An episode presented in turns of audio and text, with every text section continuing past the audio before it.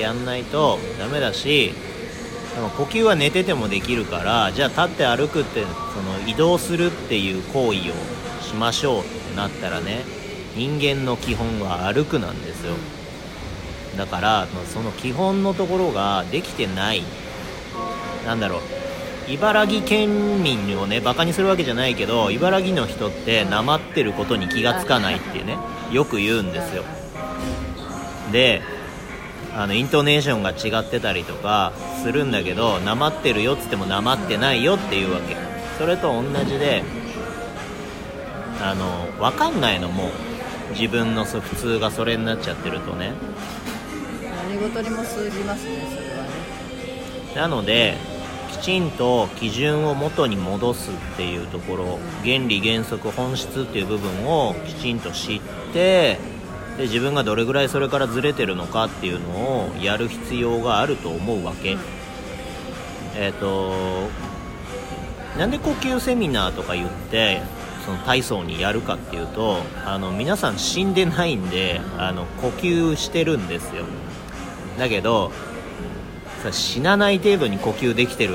ぐらいなもんであのきちんと、えー、効率の良い呼吸とかできてない。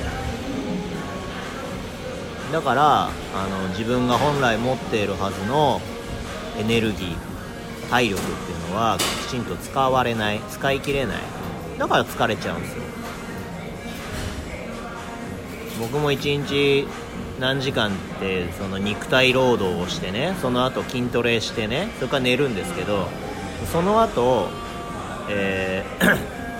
肉体労働してきて筋トレしてきてその後家でずっとゲームしてたりとかしますからね。それぐらい普通に体力あるはずなの普通、まあ、僕なんかは筋トレずっとしてるからまあ普通の人よりは体力っていう面で言うとあるかもしれないけどね。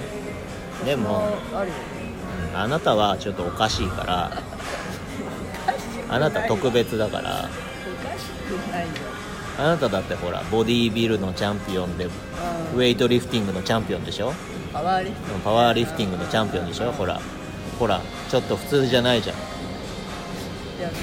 でフルマラソンも走れちゃうでしょ？ほら普通じゃないじゃん。あなた基準に考えちゃダメだから。あなた基準に考えちゃダメだから。いや人間ってでも本来それぐらいの力あるよってことでしょ。あるよ。やればね。やればね、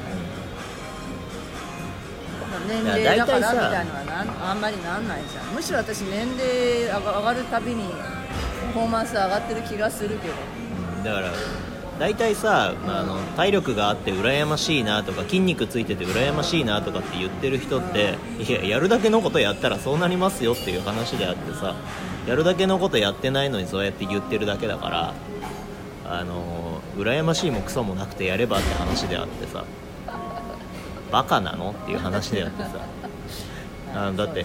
英語喋れて羨ましいなって言ってもさ外国住みゃいいじゃんって話じゃん。英語の勉強すりゃいいって話で。でしょ？だからもう根本的にできないとかってことじゃなくてやったからできるってだけじゃん。でしょ？だから人間が空を飛べないっていうのはもう空飛べないけどやりゃできることはやりゃいいんですよ。でもう話戻すけど、まあ、呼吸にしろ歩くにしろもうみんなねオリジナルにしすぎなの。自分のいいように、自分のねいいように。でそれが間違ってるからいろんな問題が起きてるんであって正しく元に戻してあげればいいの。だって歩くにしても呼吸にしても多分1歳ぐらいの頃はできてたの。で3歳ぐらいから大体ずれてくる。そうですね、うん、そのずれが結局病っていうかな悪い症状を起こすんだよね。病気もそうじゃない。そうだよ。いろんなものがずれてずれてずれて、うん、ずれが最高その人間のね、えー、体で問題になることっていうのは急性のことよりも慢性のことなのよ急性のことっていうのは、まあ、なんだろう。すりむいちゃったとかね。捻挫しちゃったとかね。あとはなんだろう。毒みたいのを飲んじゃったとか言ってもね。まあどうにかなったりするわけよ。出ればね。うん。だけどあの慢性のことっていうのはもう自分がおかしくなってってることにすら気がつかないし肝硬変とかっていうのもだんだんだんだんなってくんだよね膵臓がどうのこうのとかながんとかにしてもいきなりがんにならないから。がん細胞は毎日こうだんだんだんだんなってってそれがもう抵抗できない太刀打ちできないような状況まで行った時にもうダメですってなっちゃうわけ。だから心臓麻痺とかっていうのはもうあれだけどそうじゃないものに関してはあの体を蝕んでいくものに関してはもう慢性的になっていくんだよね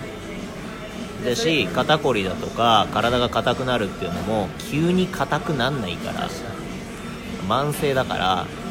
日々そのズレを調節できるようにしておくとかその日々そのリセットすることができるとかすればいいだけの話なのよ。